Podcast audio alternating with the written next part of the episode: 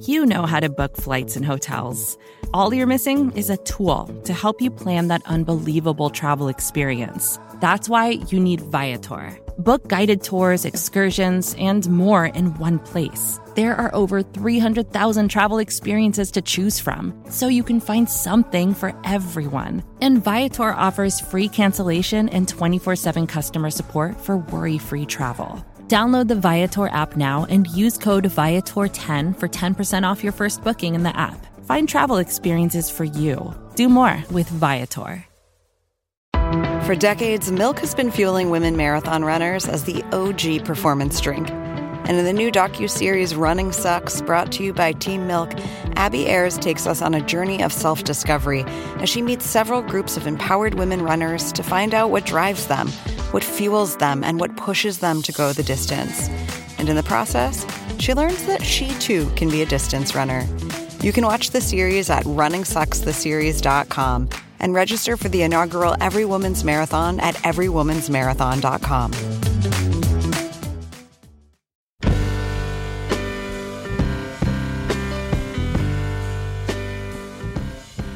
Hello, welcome to the Longform Podcast. I'm Max Linsky. I'm here with my co-hosts Aaron Lammer and Evan Ratliff. Gentlemen, hello. Hey, Hey guys. Hey, hey, hey there. we're hey. ta- we're taping an episode again because we're uh, we're not allowed to talk about people who've snubbed the show in the introduction of the show.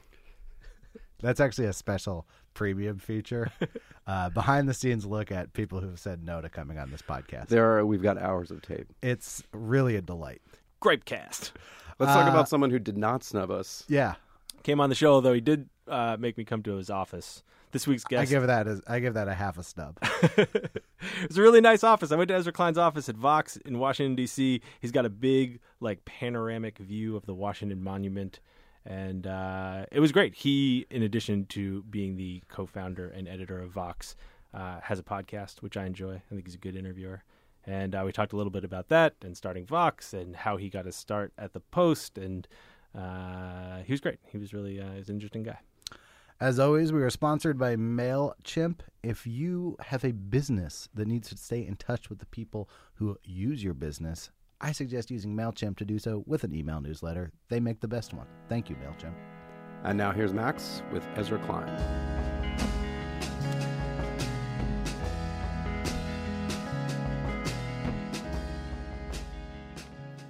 How do you think about your time? You're now like a bo- you're a boss. Yeah. You're the boss. Yeah, I've made terrible mistakes. You're the boss now. How do you think about your time? Like doing the podcast. Do you do the podcast every week? yeah, two of them. Two podcasts a Yeah. week. That's but like, I do that because it I needed to start doing some kind of creative product that I could control. Because I really do try to take running Vox seriously, and that means I do not get to spend my days reporting and writing. It isn't that I do no writing, but I really don't do the amount of reporting and research I used to do. Mm-hmm. Um, podcasting, first, I really love it because I've always really loved interviews, and it's just a medium that uh, is really conducive to that. But it is something that I can put on the calendar and time box. right. And because I can do that and because I can plan around it in advance, I can do it. Mhm. But what I like about podcasting is that you can be wrong. You don't think you can be wrong in the other uh, various mediums of I your used life? to be able to. no longer. The great thing about blogging when I was starting out and nobody gave a shit what I thought about anything was I could be wrong all the time. And I was. I was my career is built on being wrong as a college student. and that was really great because you could work out ideas. You know, you could try things out. I mean, there was something you could do that I could do uh, as a blogger where there would be something that interested me about the world. I would write up just like a theory on it, a riff. And then some people come in the comments and be like, that's not correct. There's all this research that you haven't read. I'd be like, oh, great, I learned something today.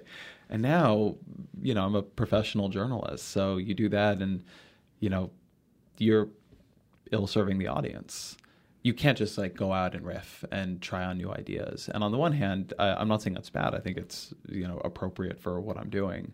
But it is fun to be able to just try things on. And podcasting, for reasons I don't quite understand, retains that sense of the individual mm-hmm. where people will accept that you were speculating, that you were trying something on for size, that you were, you know, just ha- going back and forth on, on the weeds, which is the policy podcast I do with Matt Yglesias and Sarah Kliff.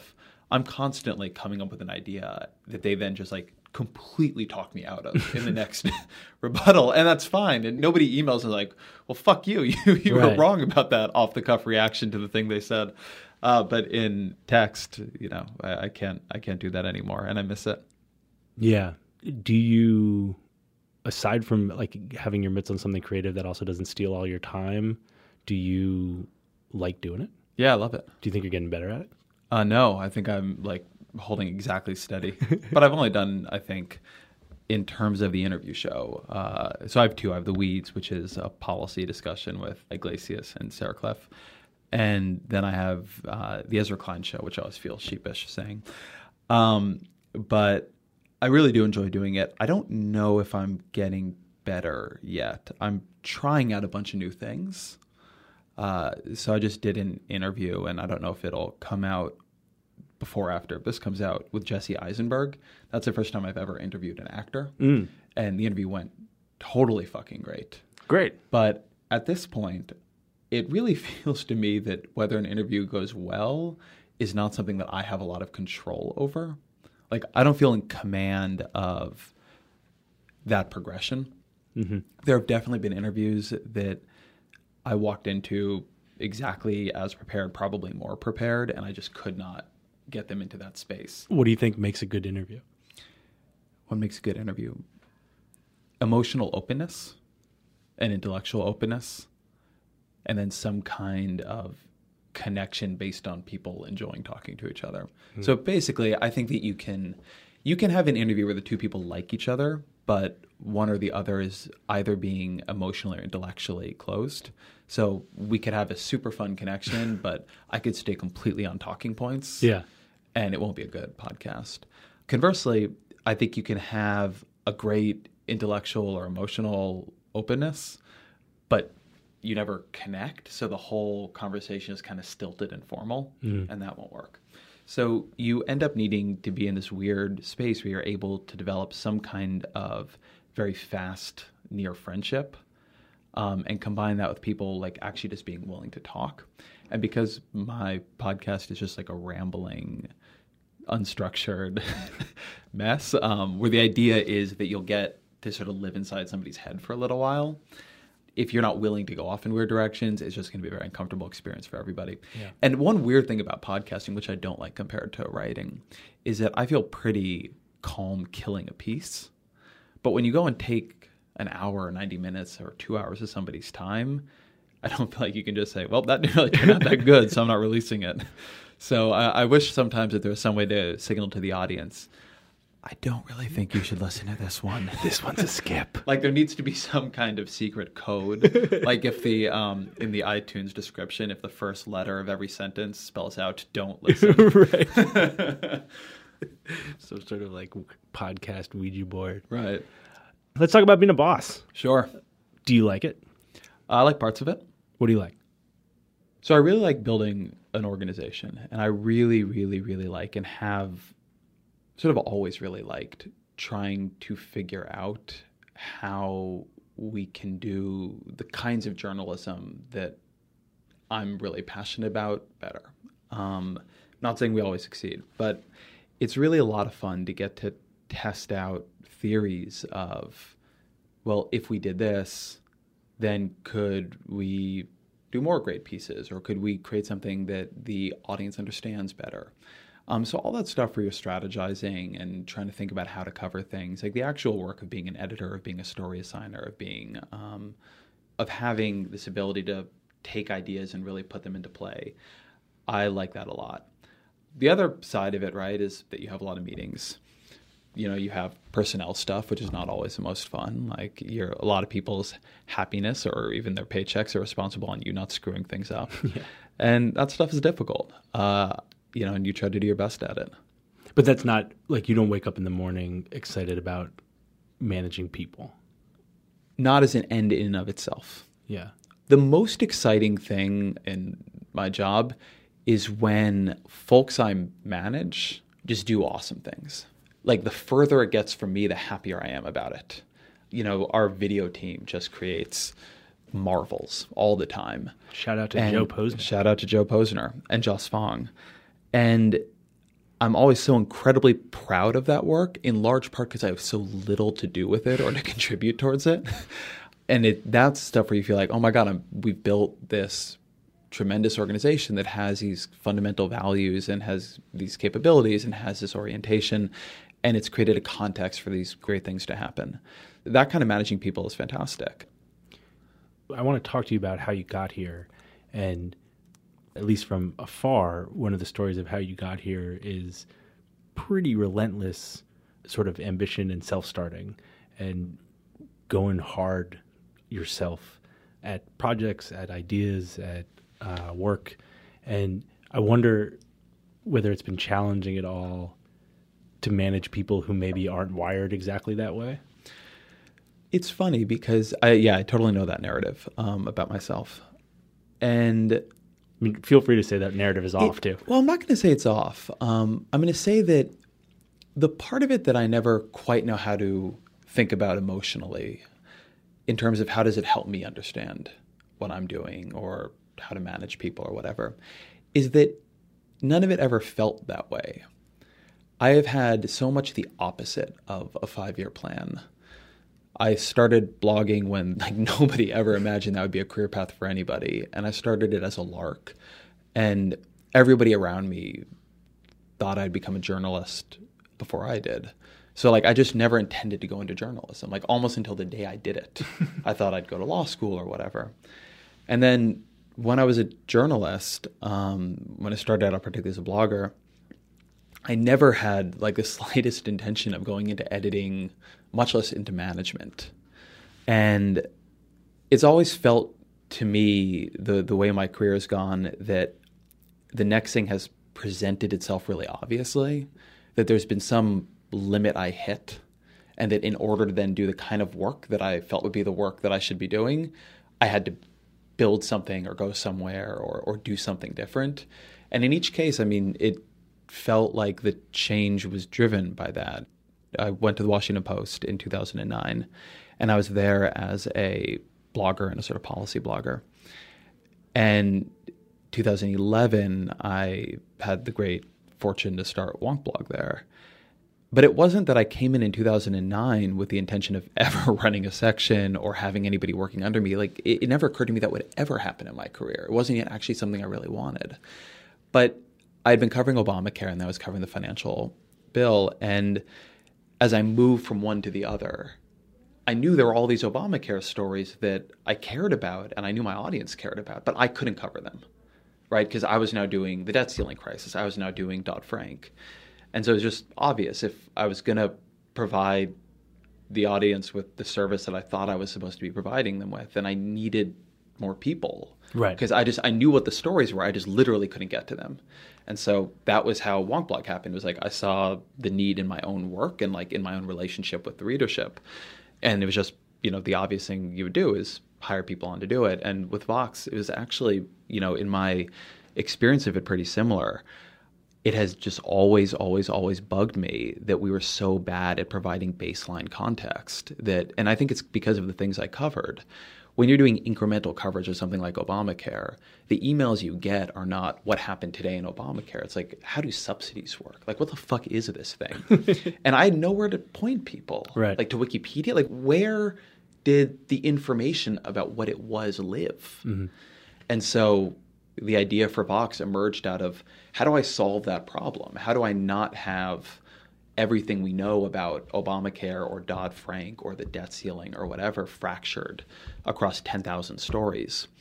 So I'm not saying there's not ambition, but it isn't goal directed in that way. It's sort of a I get really into covering things and then get really frustrated because I can't cover them the way I think they should be covered. And then I try to build the thing that will solve the problem. So what you're saying is it wasn't strategic. It wasn't uh, that where I want to be is running a section at the Post. Where I want to be is running my own, you know, news operation. it was born out of seeing some hole in the market, some hole in your own reporting, something you wanted to do that you couldn't do without doing that other thing. Yeah, it's born out of annoyance usually. born out of annoyance. so even taking that, I mean that even that instinct, if it's not necessarily like entrepreneurial in the way that I was describing it before, it is like affecting change in your own life, right? It is like not accepting the parameters of where you are and trying to figure out mm-hmm. how to change the dynamic around what you're doing, to expand what you're doing, to like push and see how far you can Yeah. push and create space to do more, right? So that gets back to the original question, I guess. Like, not everyone is wired that way. I think the thing I'm trying to ask is Right. there's a transition from being the person who's doing the work to trying to build an yeah, I see what you're organization that does that work. And has been hard, has been a challenge to not everyone is going to be Mm-hmm. wired that way. Not everyone's going to see it. I'm not surprised that your answer was like, I love it when people do stuff that I'm not connected to at all. Because Mm-hmm. that's kind of like how you're wired. That's super interesting. And so my question is like, what do you do? Is it hard for you to work with people who are not wired that way? No, which isn't to say there isn't anybody it's hard for me to work with. It's only to say that I don't think by any means like that is the only way to do good work. So I really, really, really like working with writers and editors. And I'm not, for the most part, asking them or even looking for them to try to start new sections or organizations. I mean, sometimes, but um, but I have no problem with someone who what they want to do is their job.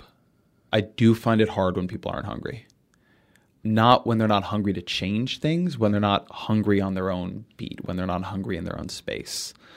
I have always had a tendency to throw myself at the story and to try to expand the boundaries of what I could cover. You know, to try to think of ways that, you know, if it's a political story, I can make it a policy story. If it's a completely non political story, non policy story, I can use the tools, maybe a policy analysis to take it on. You know, I would try to find ways to cover things like the Boston bombing, even though I was working on a policy blog. And that's something that I prize in folks and try to push. I don't want people to say, well, nothing happened on my beat today. I don't have to do anything.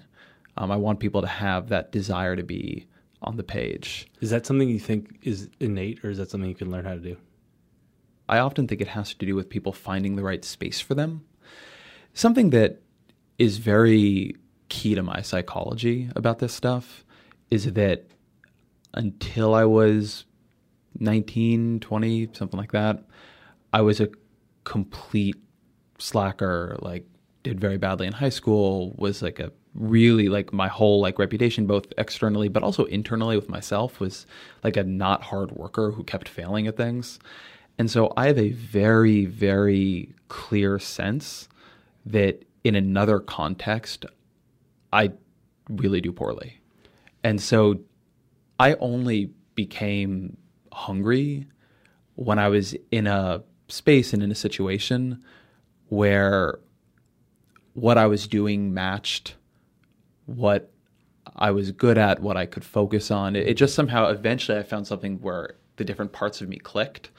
But I have a really deep understanding that you actually have to find that for that experience to be smooth. This is Yeah. going to be a very awkward segue. Sure. But speaking of hunger, I read this thing about you that like you uh, you were a fat kid Yeah. and like when you're 17 or something Mm-hmm. and you decided like you just didn't want to be that person anymore. I mean, I think that is overstating uh, how that worked out. But uh, when I was 16, uh, I think it was, there were a whole host of reasons, um, including being rejected by a girl I liked and all kinds of shit. Um, but also having been made fun of for being fat for whatever it was at that point, 10 years. And yeah, at that point, I lost a lot of weight. You like ate the same thing every day and ran Pretty three much, miles yeah. every day. That feels to me connected to what we're talking about on some level. Like most 16 year olds don't have the drive to do that, I think. Or maybe it's not drive. I don't know. What what was it? Well, but I think if you had looked around, certainly the way I understood my role in the world or personality at that point. yeah. every 16 year old I knew seemed to have more drive and discipline than I did. Um, I was the one fucking up in my classes. I was shit at sports. um, couldn't seem to pay attention to things. So I agree. Like in that moment, I showed a lot of discipline. Um, and it came out of you know what as a high schooler you experience as Right. a, sort of an emotional trauma. The most important thing. Right, exactly. Yeah. But if you had polled 50 people who knew me, every one of them would have given the same answer, which is it. I had way less than the normal capacity for discipline, way less than the normal capacity for hard work, way less ability to focus on things that maybe I didn't exactly want to focus on. Uh, why I lost a lot of weight at that point, I, I don't exactly know. it, it worked out well, but it, it was it was at that time unprecedented and would remain a somewhat isolated incident of rising to the occasion for a number of years. But then there, so what I'm hearing you say is it's not necessarily that the people that you've encountered who don't have that hunger simply don't have that hunger. Right. It's that they haven't met the thing that's going to uh, sort of activate it. Right, or at least that tends to be my assumption. Mm-hmm. Right, I'm not. I think that if you've fought to get into journalism and fought to end up at a place like Vox, there is probably some union between you and work and subject that will lead you to really want to be in the game. And if we haven't found that, we have to keep trying. But the people who are here uh, are are pretty fucking hard workers. Mm-hmm. And so when there's some kind of blockage, it's usually because we are not finding the approach to writing and the kinds of topics and maybe the manager and so on that will make that easy. And I, I know a lot of people, I've seen a lot of people who, in one context in journalism, are very kind of paralyzed um, and are having a lot of trouble getting things out onto the page. And then you put them in another context and things work out really well. I've watched a lot of people go from having a lot of trouble in a sort of formal bureaucratic structure to having some kind of blog and all of a sudden it unleashes. Mm-hmm. Or I've seen people go from do the opposite too. I've seen people suddenly go from having, you know, real management and an editor standing over them over to something where they have a lot of freedom and they totally freak out. Right. So I do think it's like really important to find the way you work best. And for you, it sounds like you found that pretty quickly. Yeah, once I found blogging, I was in college. I was in my freshman year at UC Santa Cruz. And immediately I was just writing 10 things a day. And again, like it was a surprise to me too. And I was waking up at 7 a.m. to make sure I had content on the site really early. I mean, like I really got into it very quickly. Did you have an audience quickly? No. like for a long like so I got in and I got into it because I liked reading the blog of this guy Matt Yglesias. And I figured if this college kid could do it, like why couldn't I try? And I emailed him and he linked to me. He was very kind. And I was so excited. And like for the longest time I had 30 people a day. I had my site meter, I think it was called. Yeah. And it said like it would vary between 30 and 40. And if I got like a link from Matt, it would bring in 120 people or something. And I was like fucking thrilled. We're Going to the bar. Yeah, exactly. Well, not not then, but um, and I didn't have any sizable audience for years still after that.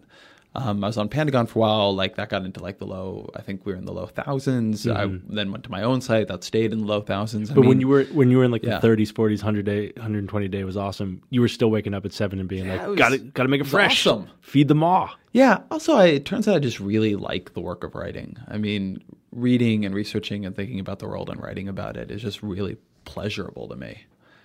But also, I mean, what was nice about that was the stakes were so low.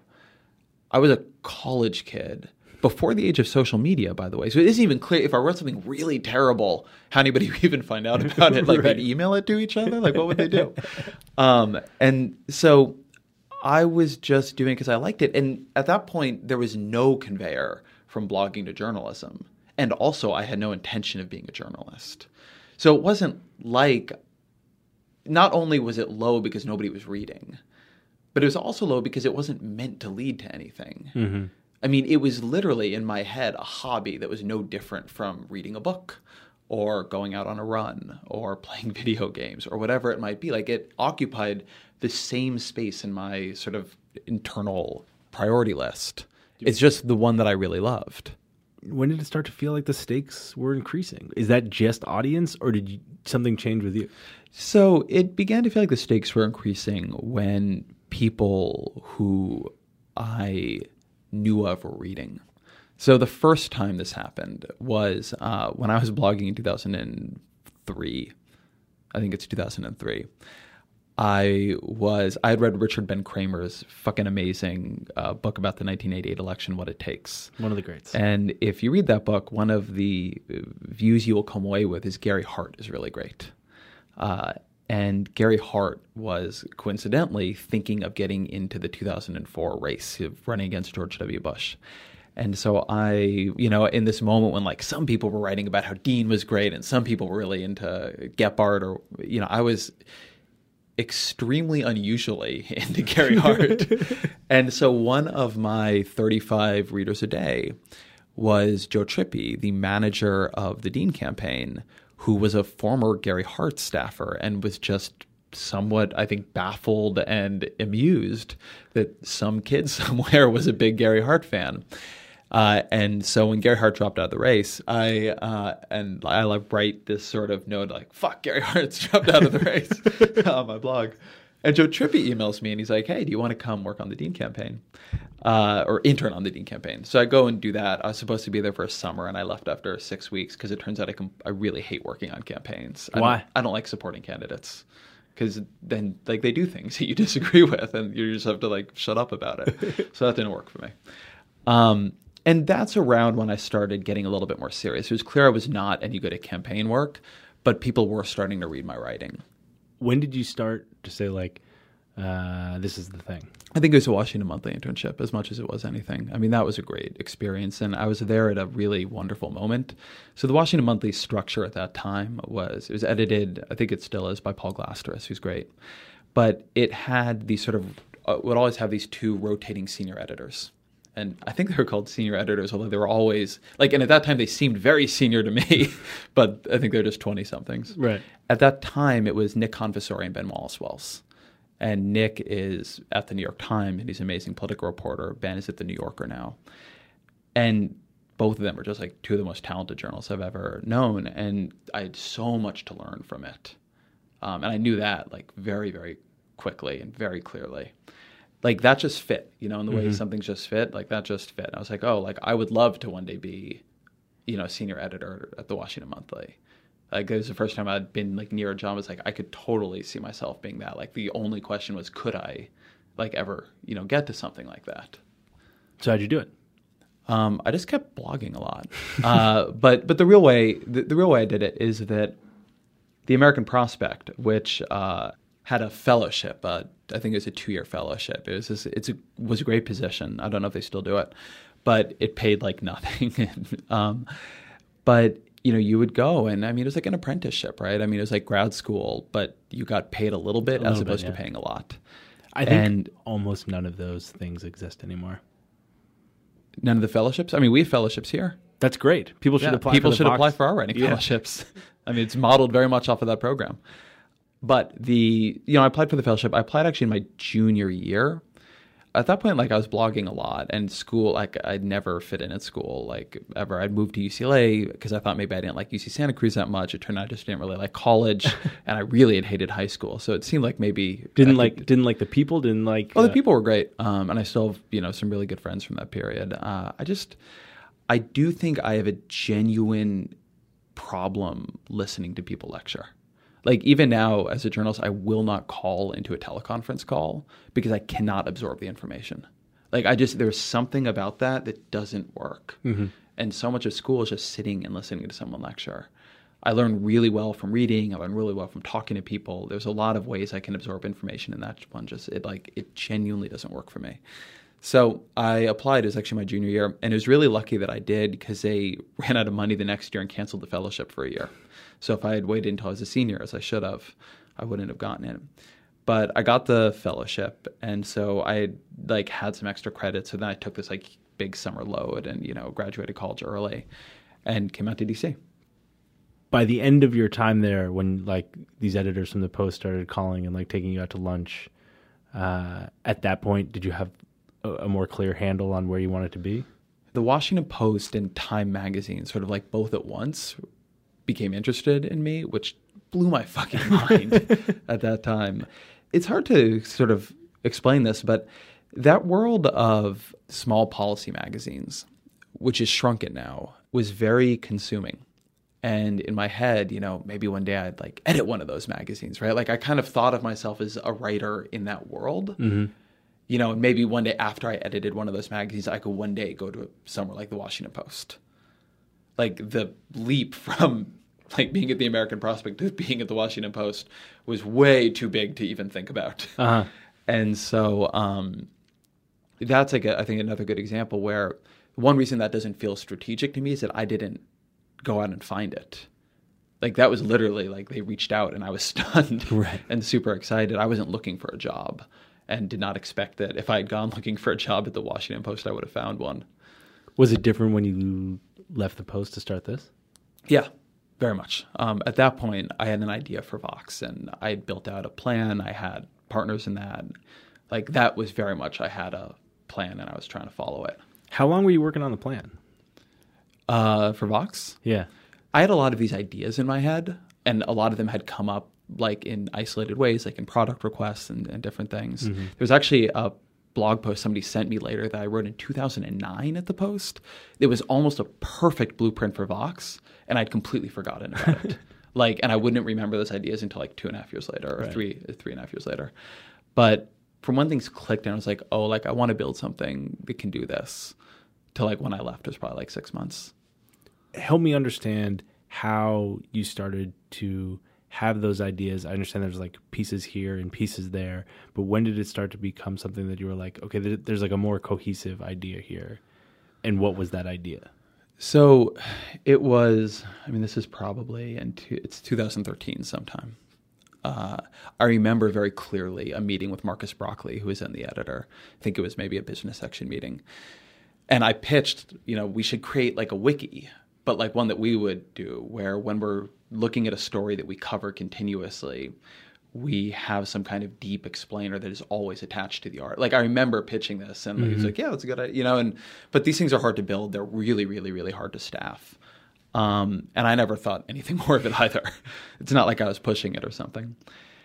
The process from which it went to, I have some ideas to like, hey, like we should come up with a proposal. I don't like this will sound like a cop out, but I don't exactly remember like what the turning point was there. But you know, at some point, I think there was some process that was begun about what is the future of Wonk Blog going to look like. I think it was as I was thinking about that, that was like, oh, it's not just more Wonk Blog. It was, I want to build product. Like I have some ideas for technologically how this could work differently, and if we could do that, then we could actually create something really different from anything that exists today. So it kind of began to spiral out from there. Like you had the kernel, and you're like, well, what would it take to really do that? And the more you thought about organization, the the more it was like, okay, it's not an evolution; it's a new thing. Was that spiral exciting or like terrifying? Exciting. Terrifying was when I actually tried to do it. Just thinking about things is great. Yeah, super fun. I can't I can't recommend it highly enough.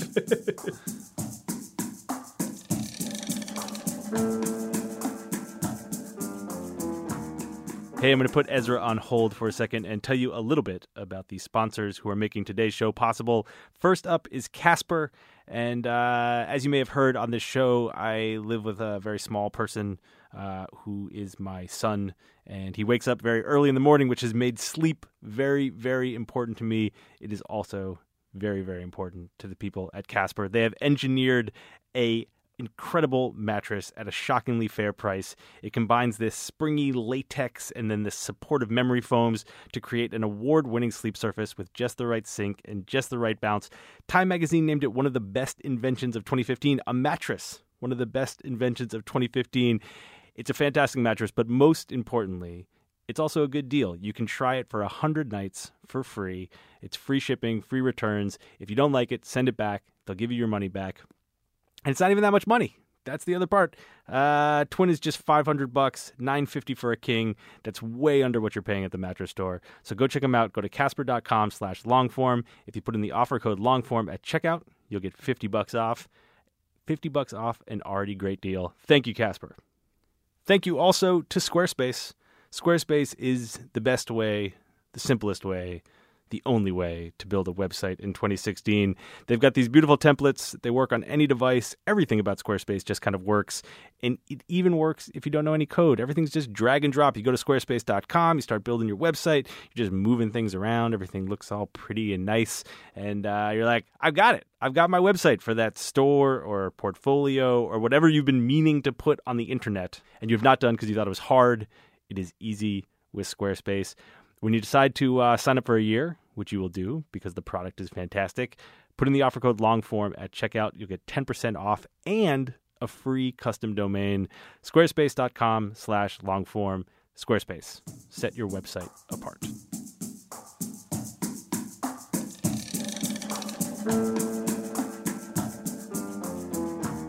What was it like? I mean, I remember just watching that process from afar, like when you left the post, and then there was there was so much like attention Yeah, it was fucking weird. to what you were gonna do.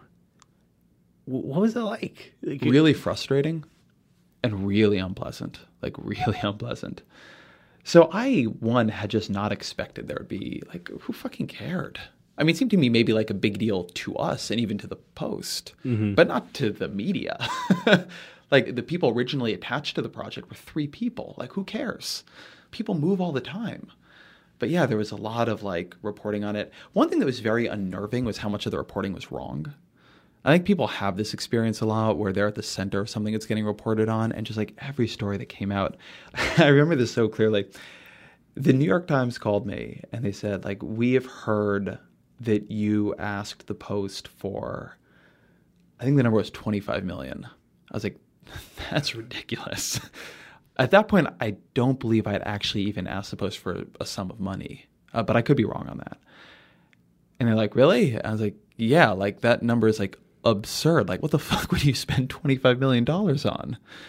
Um, I don't think at this point in the organization we've spent 25. I'm sure we haven't actually.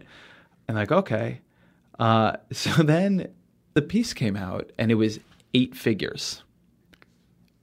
And then people just took that and then just kept saying $10 million right. But it's just wrong. And and th- so that was frustrating and weird. But the thing that was really hard was that because of the um, I think because of the Politico experience that had already happened, and I also just think because of some cultural stuff in journalism, it was impossible to convince anybody that this wasn't some kind of searing critique of the Post. I actually really loved and love the Washington Post, like in, in a no bullshit way, and I just couldn't get people to stop writing this sort of this in this Politico narrative as some kind of either the Post was idiots for letting this go away, or you know, it, and Or, it or you couldn't do something in a slow it created machine. a lot of like conflict as opposed to the way the process I think felt more from the inside, which is I had an idea, I brought it to them. What that idea needed did not fit with where they were, which I thought was completely the correct decision. Early on, when I was starting to think about this, the organizational structure under Don Graham was like you had the Post, but you also had Slate, you had foreign policy, you had the Root. There was actually a precedent for the idea that you would have a institution that was connected to the mothership but a little bit different. Mm-hmm. That's what I thought we would do. Then Bezos bought the Post, and those connections were severed. So now you just had the Post, and he was going to make a, a series of investments in the Post correctly. what were those conversations with him like? I didn't have any conversations with him. Really? Yeah. Never, not not a one. Uh, not about this. No. I mean, I talked to him once when I was part of a roundtable of reporters when he came in, but never about this. Uh, these were conversations with people at the Post. And again, I, I think that was the right call. Like, if I had been running the Washington Post and one of my reporters came to me and said, I have this plan to build this organization, but it would be separate from the Post. I mean, you could have some post branding, whatever, but it, it would be run separately. And at the same time i just had i was just bought by a billionaire who probably had a limited period of time in which he would fund massive investment. I would not want to fucking divert that investment mm-hmm. into some other thing so you know i think they basically like It's time to like fix up the house. yeah you fix up the house yeah. correct again like and look like It's working out. it's working out. Like the, that was the correct move, and you know, and so those conversations like never really went to a money stage, Mm-hmm. but they also weren't angry. and they weren't like, "Oh, you haven't let me do X." Like they let me do a tremendous amount. And so the hard part about that process emotionally was that the reporting kept injecting conflict. Like it was actually creating conflict in the process that like wasn't there and didn't need to be there. And that was really hard because you know I had a lot of um, like a lot of friends there and a lot of gratitude for the freedom and the support people had given me there. So that that was a weird experience in that way. Um, and then we just started with a lot of both. It made it easier to succeed because people were paying attention. So when we did things that were good, it was great. But I had in my head always imagined that we would just like start some small thing over here and we'd have time to like build up and make our mistakes and whatever. And we started with a lot of attention on us, right? Like if we weren't changing the game from day one, what the fuck? And that was, you know, again, it might have been good in disciplining us and like forcing us to up our game faster, but that was a lot of pressure. When you become like the center of a story like that and people are getting stuff wrong, does it make you think differently about this work? Yeah. How so? To be fair, though, I did not come to that with the view that the press is unerring. And you know, I'm sort of focusing a little bit, uh, like I was focusing our conversation a bit on like a small like point of fact mm-hmm. that, in theory, if I had somehow wanted to correct everyone simultaneously, maybe could have been corrected. But I was just like really, like I really like did not talk about that process um, uh, because I thought that was like you know the way to do it. And I think, by the way, the key people in the process didn't talk about the process. I think that what happened is there are a lot of rumors, but uh, it was not shocking to me. Uh, certainly, as a blogger, I had a critique of the press, and I think Sure. that things are often conveyed in terms that are narrowly accurate and then conceptually inaccurate. Yeah, So, I like mean- that didn't shock me, but it was. It's definitely unnerving, and it makes you wonder about your own work. Yeah, well, that's kind of what I was asking. I mean, like, uh, you know, I have never been in anywhere close like the limelight that you were in that moment, but or spotlight, I should say. But um, I have this experience sometimes, like just when like the Sunday Styles comes out and they write about like a bar I know, you know, and it's just like, well, this is just wrong. Well, you definitely have that experience living in D.C., and then the New York Times occasionally writes about you. parachutes in and writes about it. And there's this effect when you see something like that that you know really well and you see how sort of morphed and manipulated it has been to fit into that container. That's it it throws into relief the whole rest of the package. Yeah. You know? it was very frustrating to me. In important ways, it got the story wrong. But if you were, for some reason, a reader who actually was interested in this story, it probably didn't get the story wrong in ways that mattered tremendously to you, right? Like it did get correct that like I was trying to start a new organization and mm-hmm. ultimately it wasn't going to be at the Washington Post. So I think that one thing that if, if I were to like, maybe take the more generous view for the press, it's that the job of informing interested but not invested onlookers is actually different than the job of reporting for stakeholders. Now, to some degree, you probably should be trying to do both, but the fact that like it wasn't serving, it was frustrating to me, doesn't actually mean that, you know, again, for people who wanted to follow this, like th- they were learning something, and it was broadly correct. It was just sort of its emotional valence had been turned upside down, and some of the numbers were wrong, and like the Yeah, the only the only pushback on that idea is that the number of people who are casual watchers of media news is pretty low. Sure. Like most of those people are stakeholders. Although, but to be fair, level. my sense of it is that is it's everybody in the media, and they actually are casual. You do know what I mean? Like they actually, I think a lot of media news really is consumed as gossip. yeah, yeah, yeah, I agree with that. In, So- in that case, it might actually have been better. like I think if what you were trying to do was consume that process as gossip, like the way they reported it was way It was better. perfect.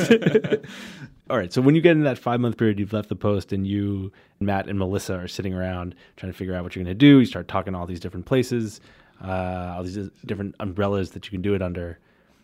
How much of what you were thinking about was sort of business and entrepreneurial, and how much of it was the news side of what you were going to do and the way that you were going to try and dispense information? Those were very connected. So one, a lot of this happened simultaneously. A lot of that five month period is while I'm still at the post um, in terms of planning.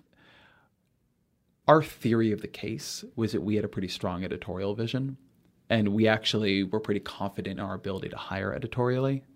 What we were not confident in, we had ideas about what we would need on the product and business sides, but we were not confident in our ability to build that. Like, I did not think that I had some kind of special talent, or really any of us did, and I think Melissa would agree, to hire CTOs right? She would have been a hell of a lot better than I was, but way worse than Google is. And on business, none of us fucking knew how to hire a great director of ad sales. And so, in terms of uh, our strategizing, we did a lot of conceptual work early on on the editorial plan. And after that, we were really trying to test partners in terms of could they support us on the product and business sides, because mm-hmm. that's where we really felt we'd be weak all of a sudden you go from like a salaried employee at the Washington Post, which you had come to from being a very low salaried employee at the American Prospect, and all of a sudden now you're talking about equity and upside yeah. and potential numbers that are really big. And I, I wonder how much that was factoring into the way you were thinking because it, it's hard for it not to. We definitely thought about that stuff. I would say that stuff came very late in the process and it wasn't the stuff we were thinking about early. So we spent a lot of time talking with partners, and 95% of the time spent in those conversations was practical. Mm-hmm. Like, how would we do this? Who would the CTO be? Like, all those kinds of issues. And it was only really at the end with Vox that we got into a serious discussion about numbers in terms of compensation.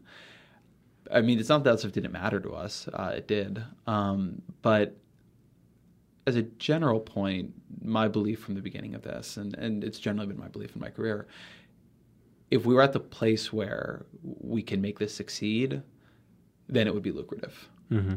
But if we went somewhere lucrative that did not have the right conditions to make it succeed, it would long run be actually worse. So I mean, we had offers where right now I could be making many multiples of what I'm making right now. But those offers were from places that I don't think had the would have created the conditions for this to take off.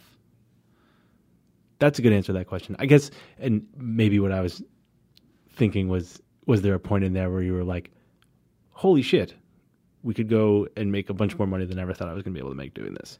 Yeah, although that actually point for me didn't come in this process. I had a period where I thought about really going into TV. Yeah. And TV has a very different pay scale than print. well, yeah, that was another, I guess not uh, print, but text. another uh, media news gossip yeah. situation. And that would have been a really big step change. Yeah. In income, and I didn't end up doing that. Um, so Do you have any when, regrets about that? No. Um, so in terms of this discussion, these were not numbers that were like blowing my mind. right, right, right, right. people are not like I, I, mean there there could have been some some good numbers here, but like people were not offering to pay the editor of like a digital like t- primarily text media startup in mm. 2004. Like it just like that wasn't it wasn't the same as talking to networks about well what if I went TV full time. How would you describe the bet that Vox as a whole is making? They are making, we are making a bet that we're in a land grab period where there will be a certain group of massive publishers with competencies and business models that were really derived from digital. And this group will end up catching a tremendous amount of the brand advertising money that moves online.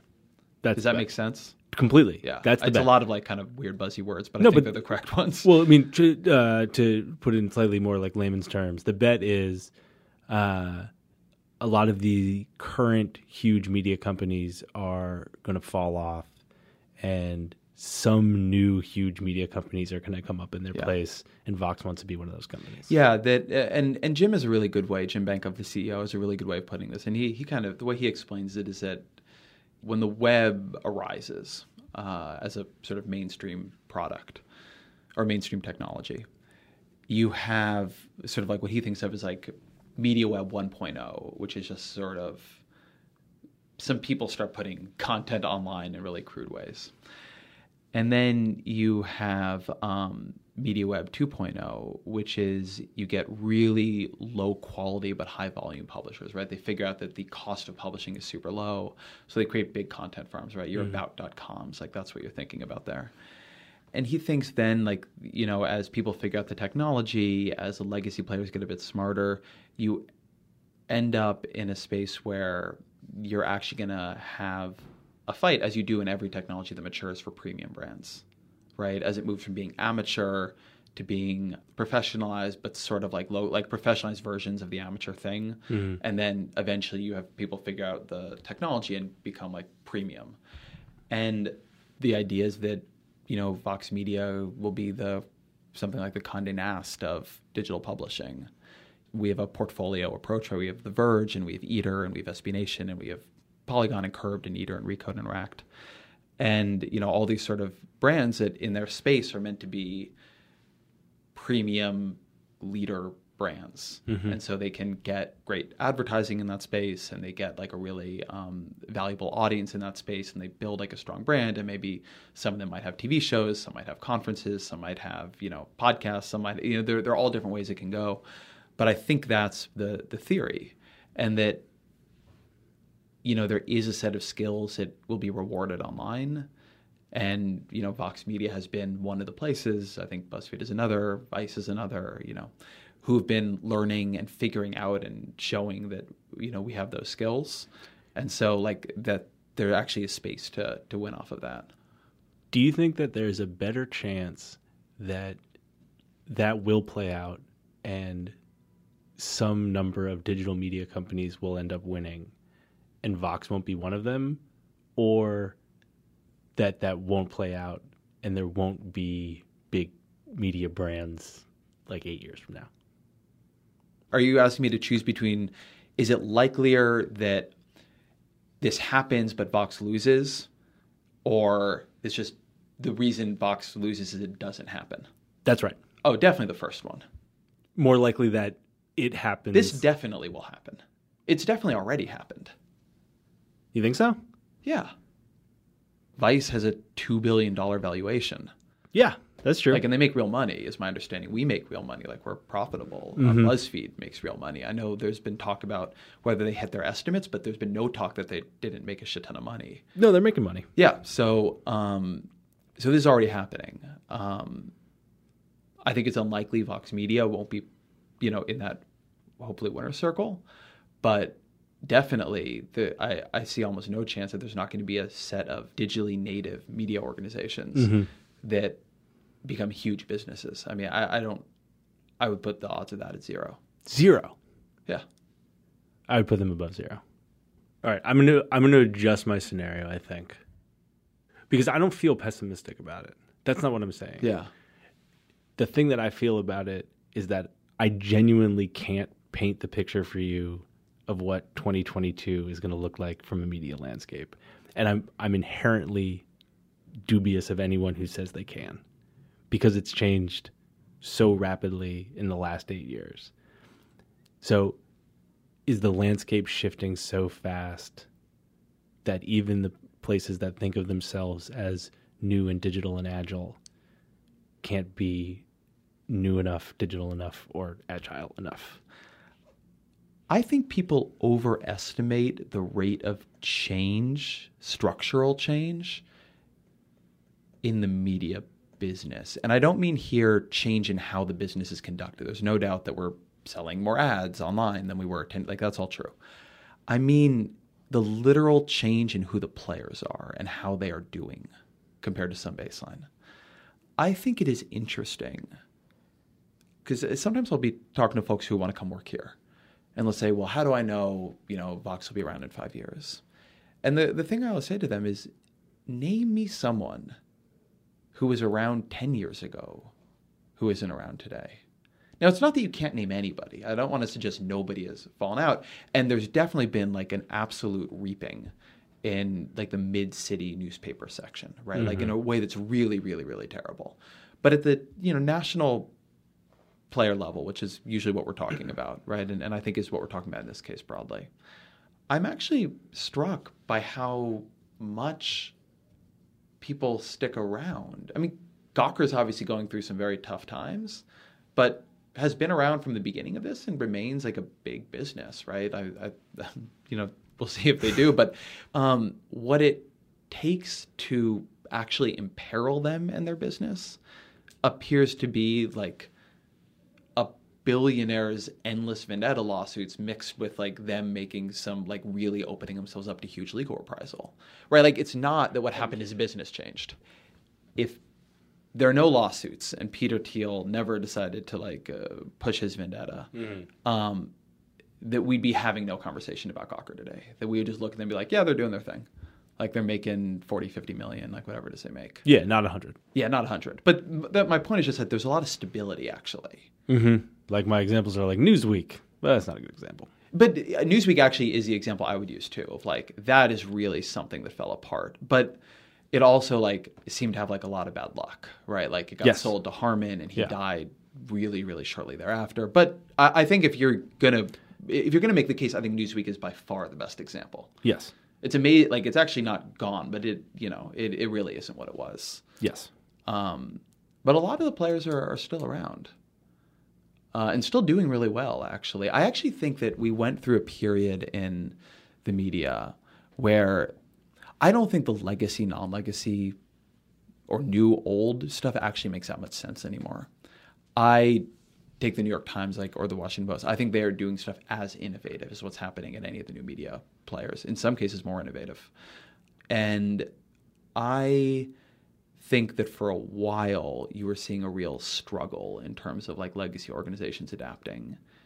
And I'm not saying there's no friction. I'm not saying there's no cost structures that aren't being supported. I mean, I'm not, I don't want to say like all the, the pain is over, but I think that compared to where we were five or six or seven years ago, it's like maybe these people, like maybe these institutions just won't figure out the internet. I don't think folks look imperiled in that way. I, agree with that. I also think that people are um, leveraged in a way that they haven't been before. I'll hit another part of this that I think is interesting, though, that makes me, it's one reason I'm a little bit more optimistic about the business, although I think you could probably take the same point and argue it the other way.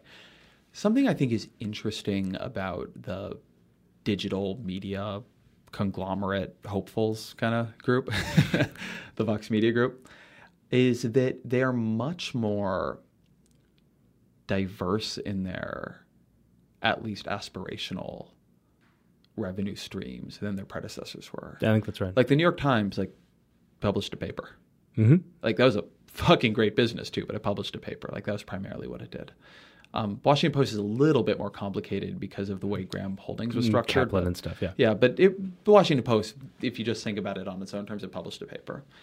And I don't, I, I've always thought it's really interesting that the new media company, or at least when we think of as a new media company, Vice was like a small magazine for hipsters for a while first, that we think of For like at, 20 years. yeah, so Yeah. but the has the highest valuation is fundamentally a television company at this point. Mm-hmm. And BuzzFeed is you know really moved into video to motion pictures. Vox is really moving into video. Um, you know, one interesting thing about the way a publication evolves online is that because the cost of creating different kinds of content is so much lower, right? You don't have to invest in television production in order to make videos. They end up having a lot of different competencies, or at least the ones that are, you know, getting high valuations and getting a lot of investment have a lot of different competencies, and in theory have a lot of different revenue streams. It, it, it seems new to me, and it seems new to me in ways that suggest a little bit less long-term fragility. I think that's right. It's also ambitious. It is very ambitious, and it may not work. Let me argue the other side of it for a minute. I think that if any of these big players collapse, when their obits are written, it will be because it did too much. I don't, and I'm not saying I think any of them in particular are doing too much, mm-hmm. but I do think when I look around and I think, what is the danger here? Like, what is the danger even for Vox.com? I think it is losing too much focus because you're trying to do too many things.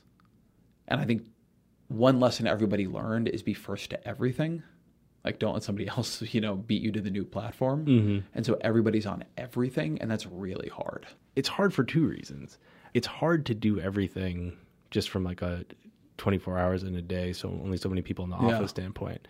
But there's also this thing where it's like if you bet on like every number on the roulette table, you can never really hit it that big. Like you're, there's only so much bandwidth, and it's going to be hard to get really, really good at any one thing if you're doing Yeah. everything. And I do think it's one reason that if you're doing a bunch of things, you have like there really has to be a thread on an editorial level. So, So like, what's your to thread? speak for Vox.com, right? Um, like we do explainer journalism. That's our mission. That's our culture. That's the stuff we're good at. There's a lot of stuff we're not good at, but we are, I, I believe, good at that.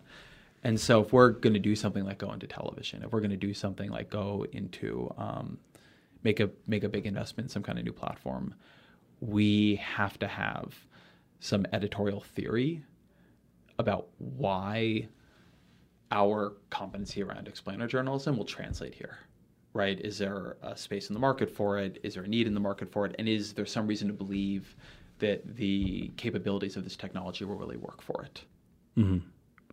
We started off and you were talking about how all of these sort of moves that you've made, the way that your career has evolved, has been driven by some urge to do something that you can't currently do.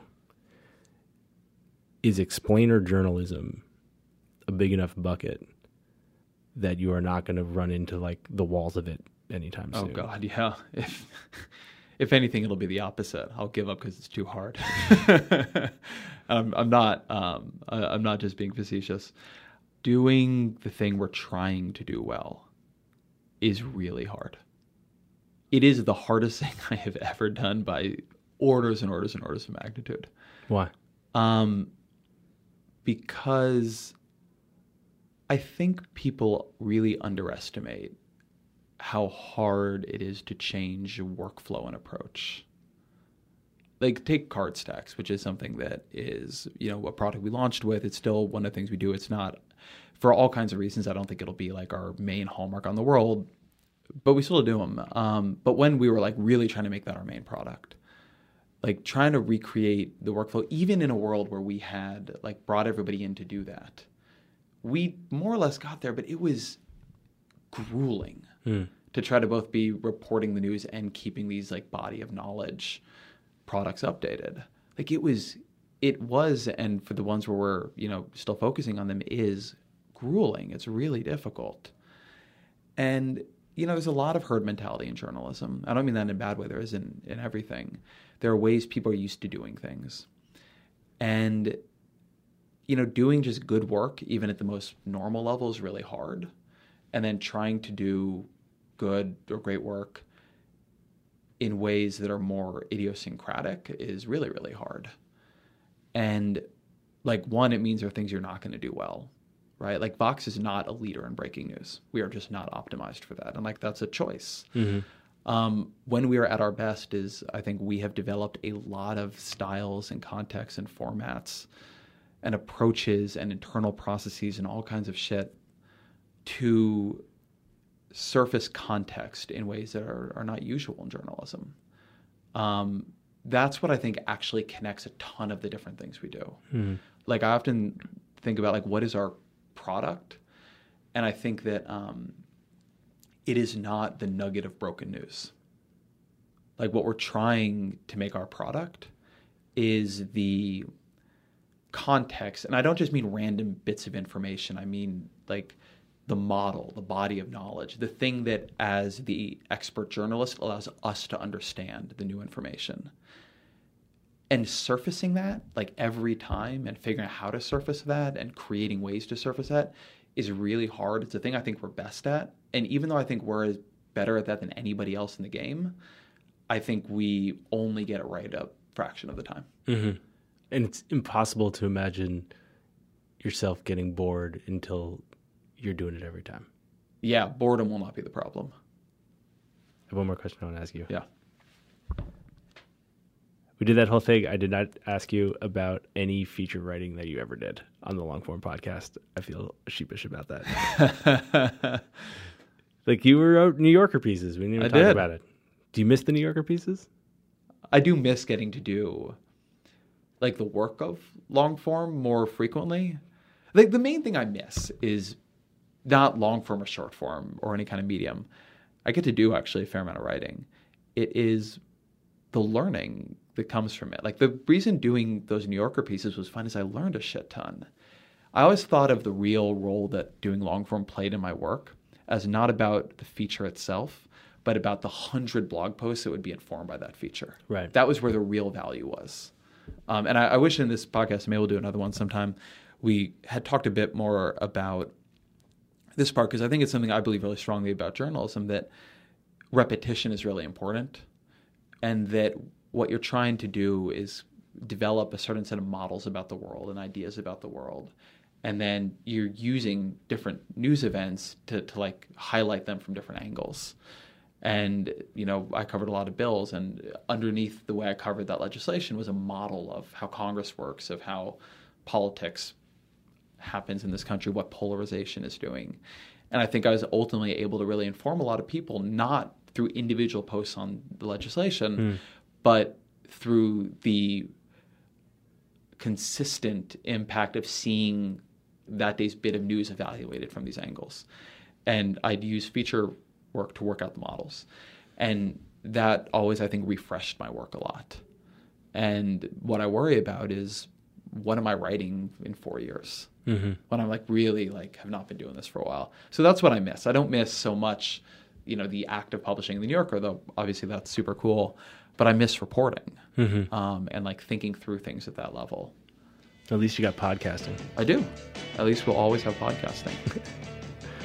Ezra, thanks for taking the time, man. Thank you.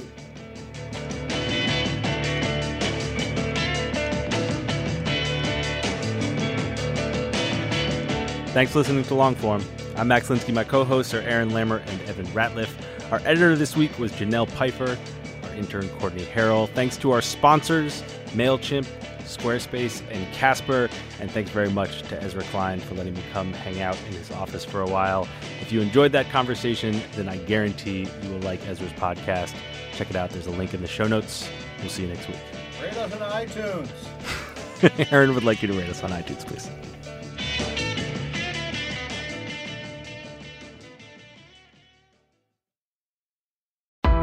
Why do you run? Why does anyone? I always thought that runners loved running, and that's not the case. Most runners hate running, but they choose to do it. In the new docu-series Running Sucks, brought to you by Team Milk, Abby Ayers learns why women runners everywhere are driven to go the distance. It really is about taking my power back and proving myself wrong. Team Milk is about fueling women's performance and helping them along their marathon journeys. You can sign up now for the inaugural Every Woman's Marathon taking place in Savannah, Georgia on November 16th, 2024. Learn more and register at everywomansmarathon.com.